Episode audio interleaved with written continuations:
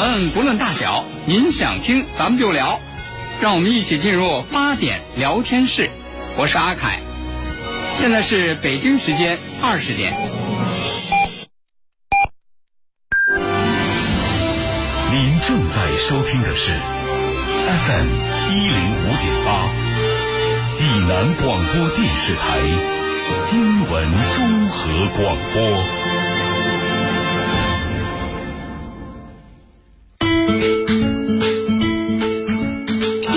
每天发生，视角各不相同。同样的新闻，来听不一样的说法。每天晚上八点，欢迎收听八点聊天室。各位听众朋友，晚上好，这里是 FM 一零五点八济南新闻综合广播，欢迎来到八点聊天室，我是阿凯。今天是周日。又到了和大家一起来聊一聊这周国际上那些事儿的时间了。在今天来到我们直播室的还是大家的老朋友，节目嘉宾经济学博士刘伟全博士。听众朋友们，晚上好。节目嘉宾费世忠先生。听众朋友们，大家好。那么这周的这个国际上那些事儿呢，那很自然必须要来关注一下这个乌克兰的这个局势啊，因为这个。一段时间以来啊，这个乌克兰的局势一直是这个国际社会关注的焦点。但是，万万没有想到啊，就在这周哈，这个乌克兰这个局势发展变化能够这么快啊。首先呢，就是在二十一号晚上的时候，当时是这个普京签了一个命令，签了这个命令呢，是当时说承认乌克兰东部的这两个这个。共和国，嗯，哎，当时这是二十一号晚上，突然之间有这样一个变化哈。那么这个变化出来之后，当时大家好像感觉还没有说是和和以前说是有些什么这个这个那那种巨大的那个差异哈。因为一直以来，俄罗斯对于这个乌克兰东部的这两个共和国就是这样的态度，嗯，实际上就是这样的态度，对，呃。这次呢，不过就是以这个文件的形式来来来确认，法律的形式来进行确认。但是让人没想到的是，就是在这个二十四号的时候，然后这个俄罗斯这个普京突然就宣布宣布说呢，这个要对这个乌克兰要决定在这个。那就那就按照俄罗斯的说法，就不是乌克兰了哈。要决定在这个顿巴斯地区发起这个特别军事行动，嗯，而且那么从二十四号开始一直到现在，啊，在这个乌克兰的这个军事行动一直在持续进行当中。那么最新的这个这个情况是说呢，说是这个。呃，俄罗斯的这个这个部队是在乌克兰的首都啊基辅，啊，在它的这个外面对这个基辅是形成了这个包围。嗯，那这个一周以来呢，很自然，这个各方啊针对乌克兰形势的这个变化都有各种各样的反应啊。呃，不知道就是你们两位，就是对于乌克兰的这个这个这个局势、这个形势的发展，你们有一些什么样的观察？你们有一些什么样的看法哈？嗯，我觉得他现在就是说，普京发起这次军事行动之后，他想达到两个目的。他也在这个电话电视讲话当中明确了：第一个是让乌克兰，嗯，去纳粹化；第二个是去军事化。所谓去纳粹化，他的目标就是打击乌克兰境内的极端民族主义分子啊，再加上这现在这些。乌克兰国内的一些政府高官，加上甚至就是说乌克兰总统泽连斯基，嗯，那么他去军事化呢，就是要求乌克兰以后变成一个中立国家。实际上，按照这个普京，他这用这个这个普通话不是普通话，就是说大白话来解释一下呢，就是说乌克兰仍然现在以后仍然是作为俄罗斯与北约之间的这种缓冲地段而存在，嗯。就是说，他去军事化以后，完全由，就是说他的国防啊，或者什么什么，都是由乌乌俄罗斯方面来掌控。嗯嗯嗯，这是他两个目标。嗯，就是说，他现在这两个目标，还达到了吗？嗯，我觉得他现在他现在两个目标，就是说去纳粹化，它可能部分已经达到了，就是说俄这个乌克兰部境内的一些这些纳粹组织啊，那是极端组织、极端武装组织啊，经过了一次武装打击以后，它现在已经可能被俄军已经被彻底消灭了。但是呢，就是说现在乌克兰政府，它政府方面还有存在的，并且他这个总统泽连斯基还每天都在这个推特上发视频，他都都在要求。他要什么？这乌克兰民众啊，自己拿起枪啊，并且要求他发生分发这种枪支啊，保卫自己的祖国，并且他面对着俄罗斯所提出来的这种最后通牒式的这种要求，就说他拒绝谈判。嗯。但是呢，双方现在这个围围绕这个基辅呢，现在虽然说是现在整个的围绕基辅，现在因为俄罗斯可能已经拿下来这个切尔诺贝利。核电站，他说他主要这个这个这个地方已经拿下来，然后基辅还没有拿下来，就是说围绕这个基辅，现在双方在进行进行激战。这个基辅之战呢，现在已经打了将近，就是说三天，将近第四天了吧。现在不过俄罗斯从现在整个战况来说，俄罗斯还没有拿下来。嗯，就说从这个方面来说，双方怎么说呢？你现在双方。的目标都没有达到，他不愿意还坐到这个谈判桌上。嗯就说俄罗斯他还没有彻底摧毁现在这个乌克兰政府，那么乌克兰政府他现在还有能力进行一场反抗，并且并且这个外面呢，北约啊，美国为首的这些北约啊和西方国家一个劲儿给他提供这种军事援助。嗯嗯。就说他现在所以说基辅之战。现在打到第四天，我觉得这个方面，他打到第四天以后没有拿下来以后，他可能可能出乎俄罗斯方面当初的预料。嗯嗯嗯。他觉得可能因为在前面嘛，头一两天都那个军事进展都是比较顺利，那么到了基辅之战，因为按说按理说是，按理说是应该很快就拿下来了，但是现在没有拿下来。嗯。就这说明了什么问题呢？一方面，俄罗斯军队它的常规力量它是强，但是强的还没有。就是说，那种完全那种闪电的那种闪电战的形式，很快拿下基辅。那么乌克兰可能它比较弱，但是弱的不是说是不堪一击。嗯嗯。就说现在这种战争发展到现在的这种阶段，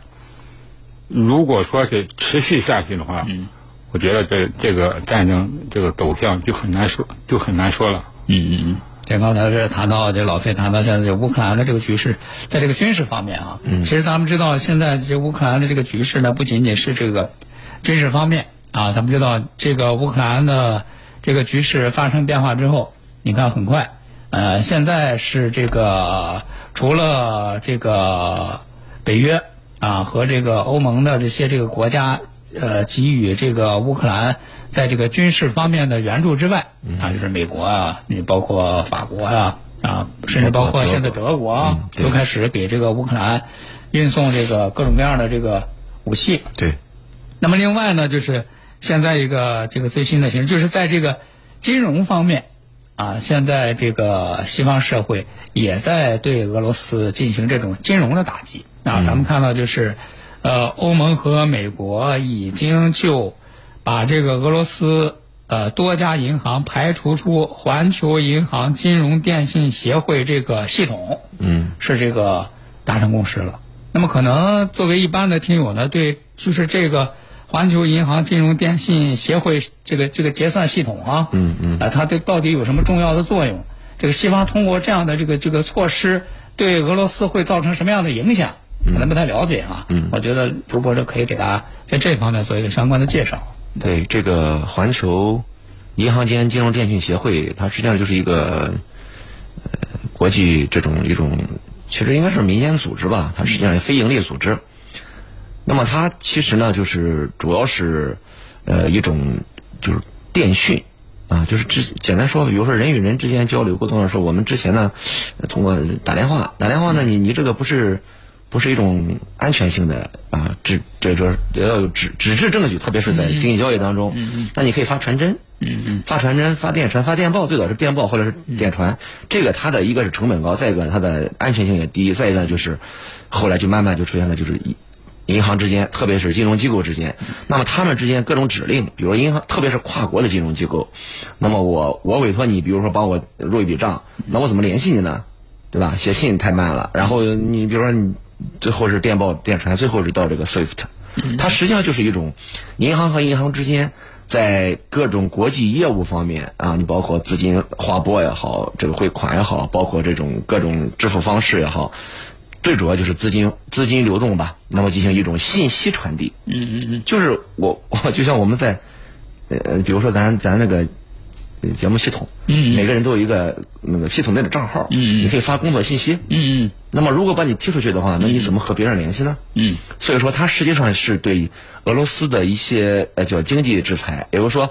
呃原来不是讲包括你冻结你海外资产，这是一方面，包括就是说冻结资产它是通过什么冻结呢？实际上是通过就是美国，因为这和美元是外汇储备嘛，那么支付系统还有一个就是 CHIPS，就是美元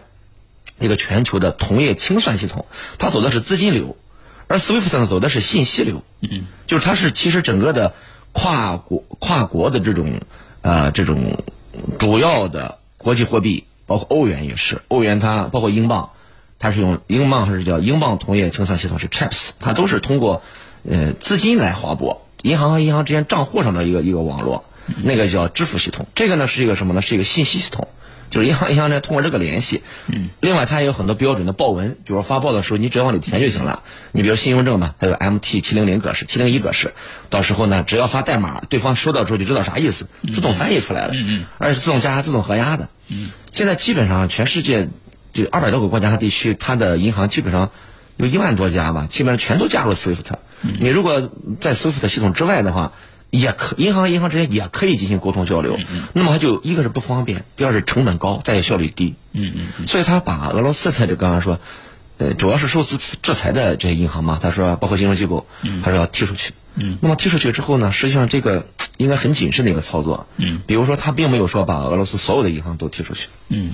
那么他主要考虑的就是，第一，这些银行呢，我我我感觉应该首先是一些大型国有的吧。第二个就是这些银行呢，可能，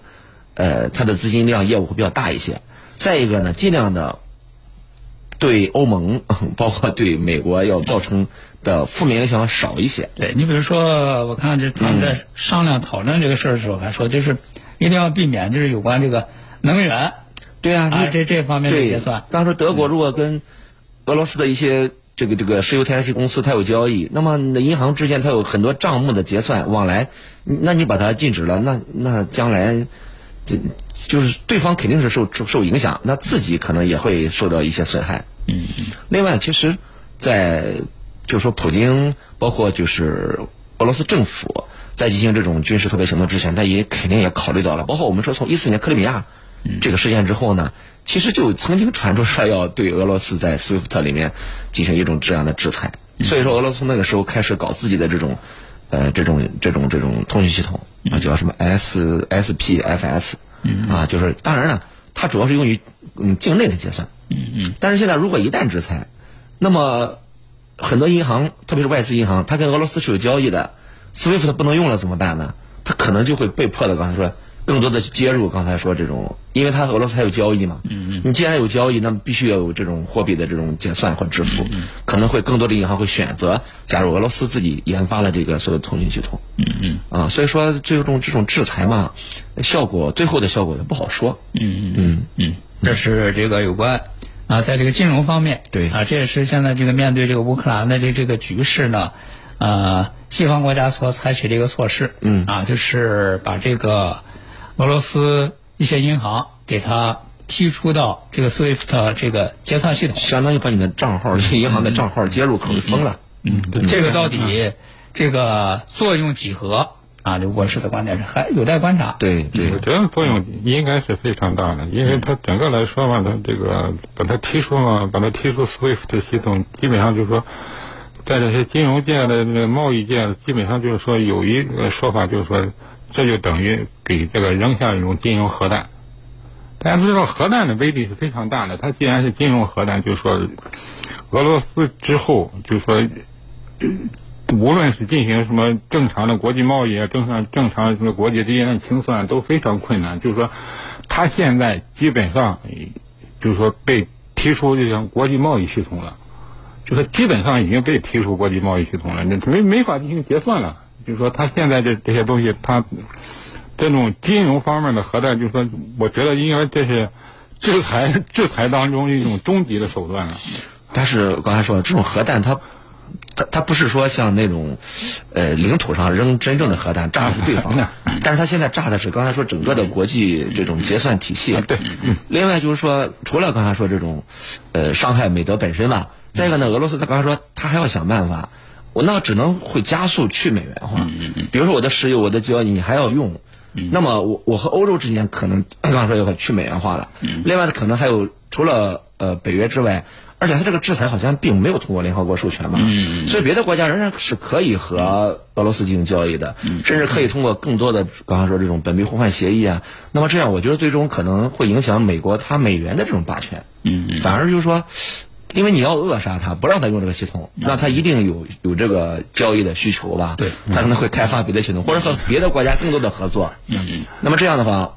嗯，可能刚才说在一定程度上。这个金融的核弹也可能会影响，或者是炸毁美国的美元霸权这样一个体系。它双刃剑，对对，双刃剑。嗯，就说基本上就是说杀敌一千自杀八百吧。嗯，所以说到底，哎，所以说就到底这个措施，呃，对俄罗斯的影响能够说达到什么样的程度？这现在确实还不好说啊，还需要慢慢的观察，慢慢的来来看。那么另外呢，就是在现在这个乌克兰的这个局势当中呢，呃，这两天咱们也能够这个看到啊，就是你看，在这个网络上也是这个各种各样的消息满天飞，嗯，啊，这些这个各种各样的消息呢，尤其是在这样的时候哈，有真有假，也是个舆论战，对，虚虚实实，嗯，哎，这些这个有真有假、虚虚实实的这个消息，这很正常，因为你看。咱们一看这个消息啊，哎，一会儿说，呃，有一个消息说说这个乌克兰的这这什么这个地方被占领了，嗯，哎，一会儿那边又说根本没有，嗯啊，一会儿说什么在某个地方的这个乌克兰的这个这个呃士兵，呃，怎么就都都是什么阵亡了？然后那边忽然又放出消息说，哎，这边有那个把他们俘虏的视频。我觉得这这是很正常。这说作为一场战争，就是说双方交战来说，无论是信息战还是舆论战，都是非常正常的。对，就说这场战争，呃，一个比较和以前呢，就说大家可能国际上的这种什么，就说那些什么伊拉克啊，或者说是叙利亚，或者是。一个比较，从我来说哈，比较明显的区别就是说，你这场战争里面，就是说双方的对这个对对方的这种打击效果到底如何，现在都不清楚。嗯，就是说都是自自己在一方报，就是说我乌克兰不是俄罗斯方面报一个。对，到现在为止，就是没有一个就是。那种相对比较比较清晰的啊，你现在不知道，就是这按照这个俄罗斯方面来说，击毁了多少乌克兰方面的军事措施，打打那个破坏了多少那个那个呃，打下多少什么飞机啊、武装直升机啊，还有说什么坦克啊。嗯嗯。但是你现在不知道他们人员伤亡。嗯嗯。乌克兰方面也说他打下多少多少个呢？俄罗斯方面这种飞机或者说打击毁多少坦克，但是他也不公布自己方面的伤亡。嗯嗯。就说这这一次这个比较明显的一个差别就在这个地方，就说双方这种舆论战和信息战都是进行的非常这个怎么说呢？就是说基本上就按照这个战争来说，已经发挥到了极致了。嗯嗯，各种真真假假的消息，反正怎么说呢？一会儿这样，一会儿那样。这最最明显一个，是吧？对对我来说最明显一个，就好像说是刚开战那个。二十四号那一天，好像上午吧，好像说是俄军已经攻占了这个乌克兰这个奥德萨军港。嗯。那么现在奥德萨军港，你现在过了两天来看，那奥德萨军港还在乌克兰手中。嗯嗯嗯。所以现在就是各方都在，就是除了这个正面战场之外，嗯啊，影响这个舆论，这就是除了就是放出各种各样的这个消息之外啊，嗯，也试图就是通过这个舆论来为这个己方来营造一个。呃，有利的这样一个舆论环境，对，这也是这方面，呃，在这次我们能够观察到的这样一个情况啊。那么说到这个乌克兰的这个局势呢，咱们也看到，就是这个王毅外长啊，他是这个呃，来这个表达了这个中方的这个五个这个立场。嗯哎，我觉得咱们看一下，就首先这个中方是还是主张尊重和保障各国的主权和领史领土完整，呃这个是是一个那个一贯的啊。对同时呢，这个王毅外长呢也说到，就是另外一个问题，就是，呃，这这个现在的这个局势，它怎么这个造成的？它怎么造成的？它是有着它的一个特殊的这个历史经纬的，嗯啊，而且呢，在这方面也谈到了，就是就是各方，尤其是作为这个当前这个欧洲，就是怎么形成一个平衡的、有效的、可持续的这个欧洲的安全机制。嗯啊，也谈到说，你看这个像这个北约的这个五次东扩，对，然后给俄罗斯造成了现实的啊，他的这种这个对自己的这个安全的这个关切，对啊，这这这里边这个都谈到哈，但是但是呢，一个最重要的问题就是在现在这个局势之下，各方应该采取一个什么样的态度？对，啊啊，我觉得这个王毅外长就谈到啊，说这样的这个局势，咱们就是应该是给它降温，嗯，而不是火上浇油，啊，应当有利于推动外交解决，而不是使局势进一步的升级，啊，因为确实你说作为战争，对于任何一方来讲，这都不是一个好事，对。啊，对于世界来讲，对于欧洲来说，这都不是一个好事儿。所以说，最终还是这个作为这个整个世界来讲，还得还得依靠这个联合国安理会啊。然后呢，怎么样让让双方能够就别管干什么事儿，能让双方能够那个坐下来，然后呢进行这个和平谈判，嗯和平的解决这个问题啊。对，啊，呃，就不知道你们两位对于就是现现在现在就有一些事情在看还很难说啊，嗯还很难说啊，因为现在这个这个局势的发展还有着这个各种各样各种各样的不确定性啊啊，但不知道你们两位对于这个最终这个局势的走向会有一些什么样的这个自己的观点？嗯，反正从这个时间来讲的话，俄罗斯肯定不愿意这个东西拖的时间太久了，啊，因为刚才说这个战争一旦开打的话，呃，一是就是这个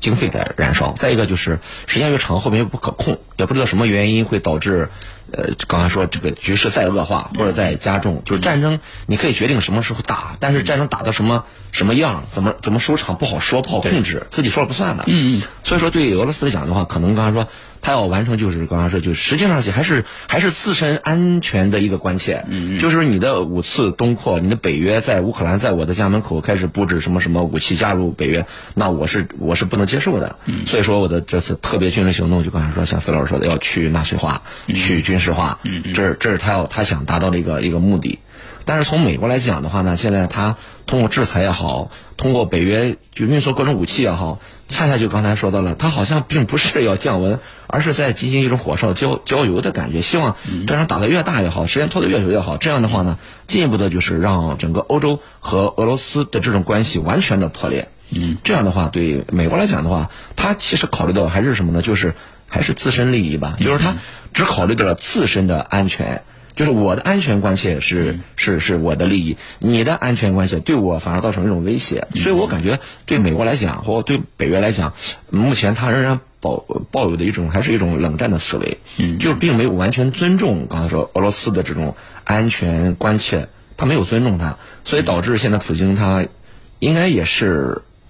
嗯，我我觉得我感觉他之所以进行这种特别军事行动，也是考虑到了当前的国际的这种政治局势，以及未来十年、二十年俄罗斯的发展，嗯，他才会做出了刚才说这样一个令很多人都感到意外的这样一个决定。嗯嗯。但是呢，他是说了，我我并没有想去占领乌克兰领土，实际上还是回谈判桌上嘛。那谈的是什么呢？比如说 彻底让乌克兰说我保证 不加入北约，或者说呢，按照俄罗斯来讲的话，那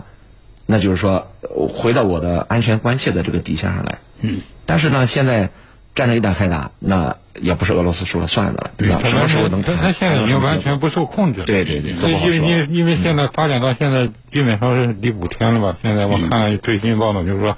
法国总统马克龙他也说了，要做好这种俄乌之间的这种战争要长期化的准备。嗯嗯那么英国外长甚至在推特上直接就说，他们鼓励英国人到乌克兰去参战，嗯并且他提供各各种支持。嗯因为美国，他现在这个嗯现在也提供各种军事支持。那么德国现在也是转变态度，嗯嗯直接提供毒刺导弹、嗯反反导核导导导核弹什么，就说他对这方面，他是不是完全能够？俄罗斯方面是不是已经完全预测到了？嗯，就是说他他可能怎么说呢？我就是说我我想表达一个观点，就是说他可能第一天、第二天他进展的非常顺利。那么，切尔诺贝利这个地方也拿下来了，并且一一些那个大型的军事组织也被摧毁了。就说可能一开始进进展的非常顺利，但是他可能现在在基辅，他可能真正遇到了麻烦。比如说，他可能没有预想到这些这些，呃，就是就是说战争开打以后，这个他无法预测的各种情况，他可能没有完全做到，没有完全预想的这种情况。就说一旦拖长，嗯，那么对乌克兰是有利的，那么对俄罗斯是非常不利的。所以说呢，现在的问题就是作为这个国际社会各方啊，就是创造怎样的契机，嗯，哎，创造什么样的条件，嗯，能够让这个交战双方呢，这都停下来。降温，他现在，他现在北约方面、西方方面，他现在所创造条件就是让战争长期化。对对对，所以说你看这个，其实你这个战争长期化，其实不管是对于这个俄罗斯来讲，不管是对于乌克兰来说，这个其实伤害是很大的。对。尤其是对于这些这个无辜的这个平民，对。啊，对于这个老百姓来说，这这个不，这都是盼着和平能够赶紧的到来。是，所以说，在这个时候，就是这个国际社会怎么能够这个形成共识啊？形成共识，就是在这个乌克兰的这个局势上呢，咱都这个别火上浇油啊，都别添乱，而是想着怎么能让双方的这个这个给它降温，嗯啊，能够尽早的走到这个谈判桌前，对是吧？让这个和平能够这个尽早的到来。还是要通过外交方式来解决。对，这个其实对于这个呃欧洲来说，对于整个这个世界来讲，这是应该是一个好的消息啊。那实际上，他现在他现在谈谈判，他也有各种这个呃提出了，你像我在那个在俄罗斯的明斯克进行谈判，但是俄乌克兰方面他不同意，他不想在第第三国，他他想在第三国中立国家进行谈判。嗯嗯，对，嗯，那就是看来就是现在这两天也是不断的啊，这个双方这个这个呃谈判啊，不断的传出各种各样的消息啊，看来就是也都是在接触，嗯啊，也都是在这个寻找这个各种各样的时机。对那么就看这个国际社会能够来创造出这样双方都能够接受的这样的条件和时机哈、让这个战争呢远离，同时呢让和平能够早点到来。对。好，那今天的八点聊天室咱们就和大家聊到这儿了，明天晚上八点再会。治疗疾病必须寻其根、治其本，方可实现标本兼治、全面康复。济南新闻频率每天早上五点三十分至六点，由中医膏方滋补疗法的核心用药皇氏复方滋补力高独家赞助的全程总动员栏目，将与大家追溯疾病本源，解析皇氏滋补力高治病康病密码。栏目热线零五三幺八六八零幺幺幺八八六八零幺幺幺八。平安盛世金悦终身寿险荣耀上市，兼顾安全性、确定性、流动性，保障现价双增长，定向传承，尽掌握灵活畅享精彩，锁定美好未来。盛世金悦，幸福今生。详询您身边的平安保险代理人。清血八味胶囊正在举行大型优惠活动。清血八味胶囊清红血，高血压、高血脂、高血糖、血液粘稠均属红血烦愁。清血八味胶囊全天咨询订购电话：零五三幺八六幺零零三幺八八六幺零零三幺八零五三幺八六幺零零三幺八。人民防空，人民建，人民防空为人民。在三月一日第五十个国际民防日到来之际，济南市人民防空办公室提醒您：人民防空是国防的盾牌，是城市安全的凭证，是百姓安危的保障。人民防空与经济建设相协调，与城市建设相结合，关注人防，关爱生命。移动千兆宽带。